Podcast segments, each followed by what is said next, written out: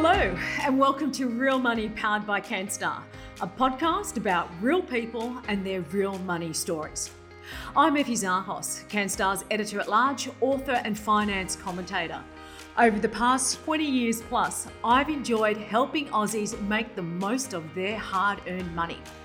CanStar is Australia's biggest financial comparison site, helping over 10 million people a year compare finance products and make better money decisions. Before we get started, a friendly reminder that everybody's circumstances can be different and nothing we discuss here today should be taken as personal advice.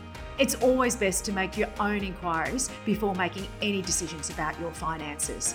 Mental health issues, such as bipolar disorder, can hurt your finances. When in a manic episode, it's not uncommon for someone to feel great have an abundance of energy, and not need much sleep. Now, all of this may lead to risky behaviour, and that can include going on a spending frenzy. On today's episode, I chat with Jess about the financial impact of her mother's bipolar disorder. I'm also joined by psychologist Dr. Alexis Whitton, who reveals how mental health issues can affect your finances and offers suggestions about what people can do to minimise the potential financial damage. Welcome, Jess. At the age of 16, you found yourself in a very difficult situation. Now, your parents had recently separated, and your mother was displaying erratic behaviour, including excessive spending, drinking, and gambling. It turns out a lot of this was the result of her bipolar disorder, and the financial impact here was devastating. Can you tell me a little bit more about that time? At the time, I was in grade 10 parents are separated and I have a brother and sister. We were all living with mum and we would spend like every other weekend with dad. It sort of all started just as we moved into the new house that we were renting, and we noticed like she would sort of spend a few little extra bits of money on like nice things. She got a brand new car, little holidays here and there, which at the time seemed really fun and nice. But then after a year of that constantly happening, you could see it go away and seeing like the side effects sort of like coming on and the money running out. So she ended up selling the car to get a bit more money, selling other little things of ours as well that she actually purchased for us. So like we'll go to school one day and then come home and like the TV's gone or something or like the PlayStation. How did that make you feel? Because you were quite young and you, you come home and your PlayStation's not there anymore. I think my brother at the time was very shocked. He was obsessed with that PlayStation. So coming home and seeing that it was gone, it was a bit devastating for him. I was upset as well, seeing like some of my belongings disappear. We knew what was happening, so we wouldn't question it. When you say you knew what was happening, what do you mean by that? We knew she was drinking every night. We could tell that just something was a bit off for her. She just wasn't herself anymore. Yeah. So at that stage, you just saw this behavior as erratic. This is not my mum, I know. You weren't quite sure where has it come from and why, but you knew that this type of spending was not normal. Yeah, that's definitely not normal. We've never had holidays every few weeks and getting nice things. And yeah, we noticed like receipts lying around. I remember one, it was from a makeup brand and it was like $1,500. And I'm like, wow, that's just incredible. Why do we need this much makeup? it's quite astute of you to pick that up because you were young. Were there other signs now looking back that you could see that things weren't quite right? She'd taken up smoking as well, and she was just generally not nice. One minute she'll be all sweet and nice, and then if you said or did something that didn't quite sit right with her, she would do a 180 flip and then you sort of wouldn't hear the end of it really. and how long did this erratic behavior go on for? About a year before my grandmother and my auntie intervened. So there was actual intervention? Yes, there was an intervention. How did that come about? How did you get your family together around that? What did it take to get to that stage? My aunt was keeping in contact with her and I think she's picked up that she wasn't doing very well. She also knew a couple of of friends that my mum had that she worked with, and they noticed that she wasn't showing up to work and just wasn't herself. So I think they had a conversation amongst themselves to say, okay, we need to do something about this. When you had the intervention, was it at that stage that you realised your mother has a, a mental health condition? She has bipolar. I think we all realized that something wasn't quite right with her even before the separation started. And the separation definitely flared her symptoms up a bit. So things escalated when the separation happened. And then when did the diagnosis come along? Probably about nine to 12 months later, when the money was dwindling to around zero, she wasn't able to pay bills, running out of things to sell in order to get money. So there was a whole sequence of events that really got down to her rock bottom financially for the intervention to happen and then the diagnosis. How did your mother take the intervention? I think she just accepted it, seeing everybody in front of her and us telling her, like, this is not good. Like, we're upset that you're doing this. And the fact that my brother and sister had moved out and it was just me and her, I think she wanted, obviously, to be with all of us. And that probably helped her come to the realization that what she's doing is affecting her relationship with her kids. Uh, how did it affect your relationship with her? At the time, I didn't really want to have much to do with her, so I was like angry with her. But now it's a lot better.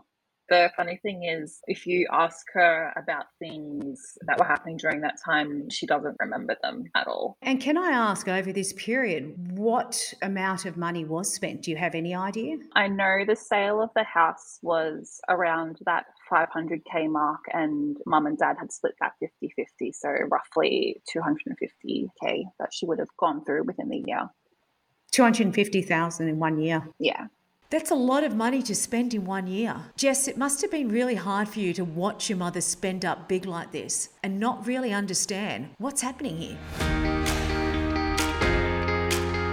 Now, a lot of us don't realise that excessive spending is actually a common behaviour associated with bipolar disorder. And to help shed some light on this topic, I've asked Dr. Alexis Whitton, a research fellow and psychologist at the Black Dog Institute and University of New South Wales, to join us. Hello, Alexis. Now, I believe you actually specialise in mood disorders such as bipolar. Yes, thanks, Effie, and thanks, Jess, for sharing that story. I can see that that would have been a really challenging time for you to go through, particularly as a teenager. So overspending is it's a really common thing that people with bipolar disorder experience. We know that from research about 70% of people with bipolar disorder have spent considerably more than they feel they should have whilst experiencing a mood episode. In fact, it's so common that it's actually described as an example of a behavior that someone in a manic episode might exhibit in our official diagnostic manual. So it is a very common thing. Often we hear about it in the context of a manic episode. Mania uh, these periods of time where someone might feel very happy, confident, very sociable, very energetic, and not need much sleep. And during those periods of time, they can feel almost like they have more money than they actually do. And also, there's this high likelihood or chance of making risky decisions. So, things like taking out loans and feeling very confident in your ability to pay them back. Alexis, a lot of those behavioral traits also, when it comes to spending and erratic spending, some of those I could see my myself spending. If I'm feeling great, I, I spend. If we get a pay rise or something comes our way, we spend. But what you're saying is another level. Is that right? That's right. There's a reason why they call it retail therapy. It does have a very powerful effect on our mood. And in the context of bipolar disorder, moods are more extreme than people without the illness might experience. So overspending can range from something like buying three pairs of shoes instead of just one, but then it can ramp all the way up to buying plane tickets to go on an expensive international holiday at the spur of the moment, buying property, buying cars. Alexis, when someone is spending in that manic state, do they actually know what they're doing? Do they see that as a problem? I, I think that will differ a lot from person to person, but often what happens is that you'll see maybe an attempt to hide it, you know, like hiding packages, hiding receipts. Whether or not the person has insight into whether it's a bad thing is a different story.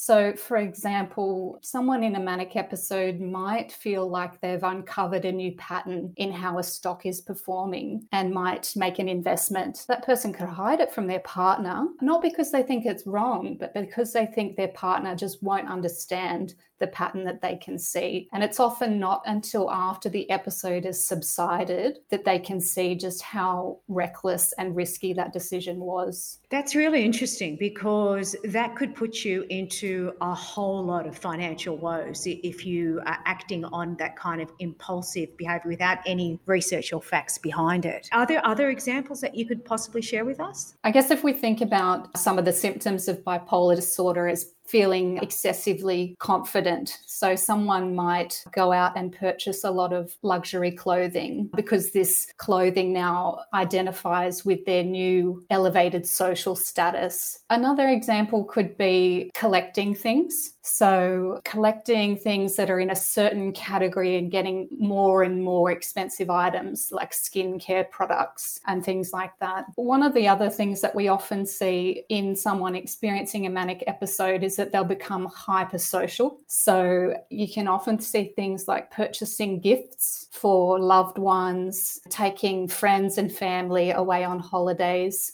so this is an example, Jess, that you raised of something that your mum would do. You're describing a 10 year old. Yeah. it can be very, I guess, subtle in how it begins. So it can start with little gifts, you know, smaller holidays, and then really ramp up if it's not addressed early on.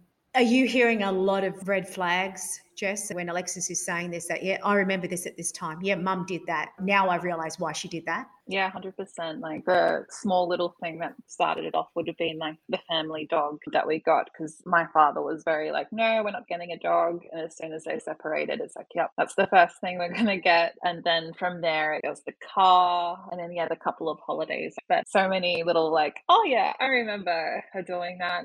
Alexis, you heard Jess uh, give the sequence of events. Is that normal when it comes to bipolar and the effects it has financially? Are there other issues that they're also juggling? In Jess's mum's case, the, the drinking, the gambling, the separation, the spending. Is that normal? Yeah, definitely. So, people experiencing untreated bipolar disorder can have difficulties across all walks of life. So, this can range from having trouble staying in a job because you're constantly uh, pursuing new things, you're getting bored very easily. So, changing jobs, moving around, so moving from house to house, moving relationships. So, it can be this pattern of real instability until someone finds treatment. And with that, you see a lot of financial mismanagement that can just compound the problem.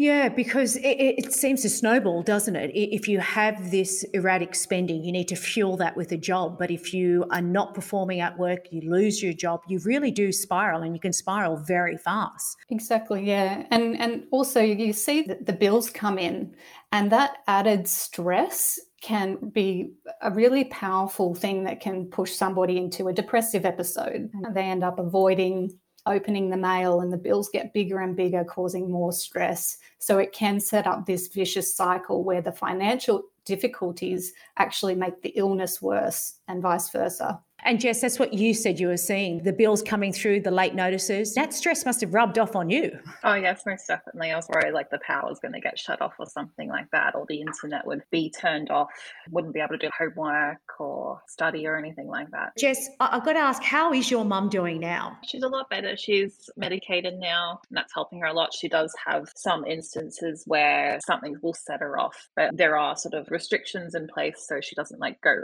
overboard or anything like that. And how's your relationship with your mum now? Uh, it's a lot better. What brought you back again? I think the start of us getting back together would have been my graduation from high school. So we all came together for that. And then slowly enough, mum and dad started like seeing each other again. So she was then more so in the picture. And that was when she was like on medication, feeling a lot better, more herself. Oh, so in some way you brought your parents back together again.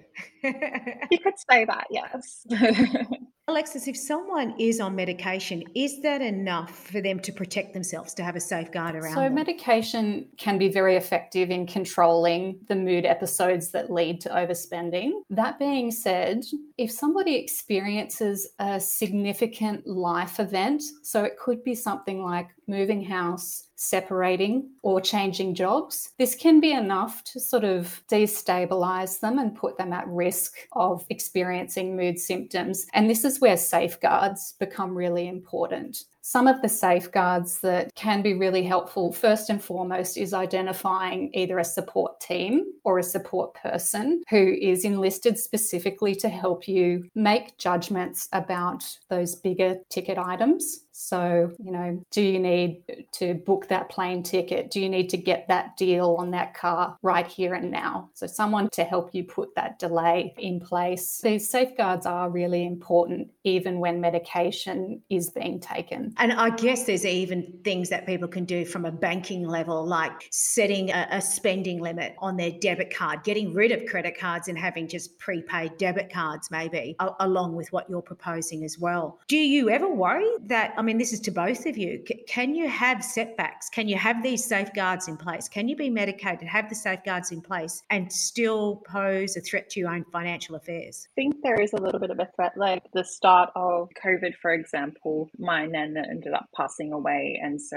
the inheritance money for my mum was given to her, and everyone was like, okay, what are you going to do with it? And she ended up transferring it all to my father, and that's like in his account to look after. So she doesn't have access, direct access to it. Is that the right thing to do, Alexis, in- in that Oh, regard? Look, I think that will differ from person to person. And one thing that we see a lot is that people choose somebody outside the family to be that custodian because it can remove some of the conflict in the relationship. Because we know that if someone tries to question something that you go and purchase, it can be really an unpleasant feeling, feeling like you have your autonomy taken away. So sometimes having someone outside of the family or separate can be helpful. I'd like to know also, just what impact has this had on you financially? A lot of money habits are formed by looking at what your parents do. Has that changed your money behavior at all? Most definitely. I'm quite careful with my money. I don't go out and buy like expensive things and all that. You've learned some tough lessons that way, haven't you? I've learned some tough lessons, yes. Like if something new comes out and I already have a version of it, kind of like a phone, for example, I'm not going to go out straight away and buy it or anything like that. And yeah, and I budget very, very hard. And that's great. Is it sensible budgeting or have you gone to the extreme? Are you fearful of spending? Not fearful. I, I think it's at the sensible sort of level. I treat myself every now and again. I think my sister probably has a bit of that fearful factor in her. She didn't live with you at that time, but you've believed that it's impacted on her more financially or her habits. Yeah. Her habits, yeah, definitely. She's very frugal with her money. She doesn't spend a lot. Thing. Alexis, I've got to ask you if there are people listening and they think they may have bipolar or any other mental health issue, how do they go about getting help? If someone's listening and this is resonating, what can they do? I think the important thing to remember is that this isn't specific to bipolar disorder. This can occur in many different types of mental illnesses. But typically, the first place to start is simply to make an appointment with a GP to talk through these issues. And people often don't think about going to see their GP for something like overspending. But if it is a symptom of mental health problems that could be addressed, that's important. If they don't want to go and see a person face to face to begin with, a nice easy step could be to take an online self assessment. So at the Black Dog Institute, we have online symptom assessments that people can take and they can print them off and show them to their doctor if they feel like it. But simply reaching out is probably the best step.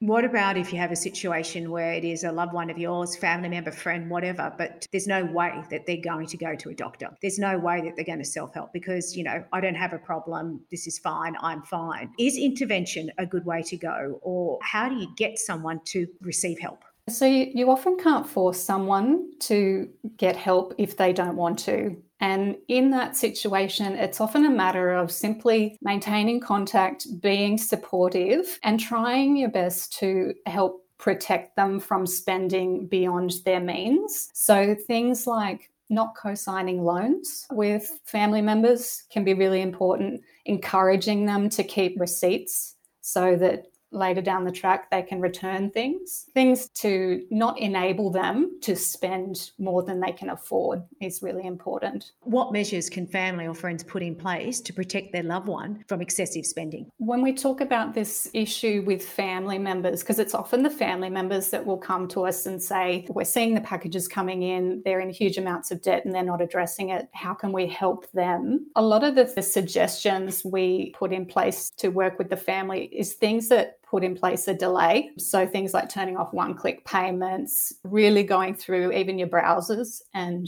removing your credit card details. So you can't do things quickly. We really recommend just putting that delay in place, regardless of whether the person's got a diagnosis or not. Jess, I, I think especially over the last uh, couple of years with COVID and the importance that we are placing, and rightly so, on mental health, I really do thank you for sharing this because a lot of us don't talk about the financial aspect. I mean, we are essentially a, a money podcast, so we're focusing on the financial side of things. What signs would you tell people to look out for? I guess mostly just like new little things popping up in terms of like gifts and products and just spending out of the ordinary. Yeah, so just a sudden change in behavior. What people are actually spending is something to kind of go, hey, is everything okay here? Yeah. Yeah. Look, ladies, thank you so much for your time and thank you so much for raising awareness on what is a really important issue. And I'm so glad, Jess, that your mum is in a, a better position and that you also have a great relationship with her too. Thank you.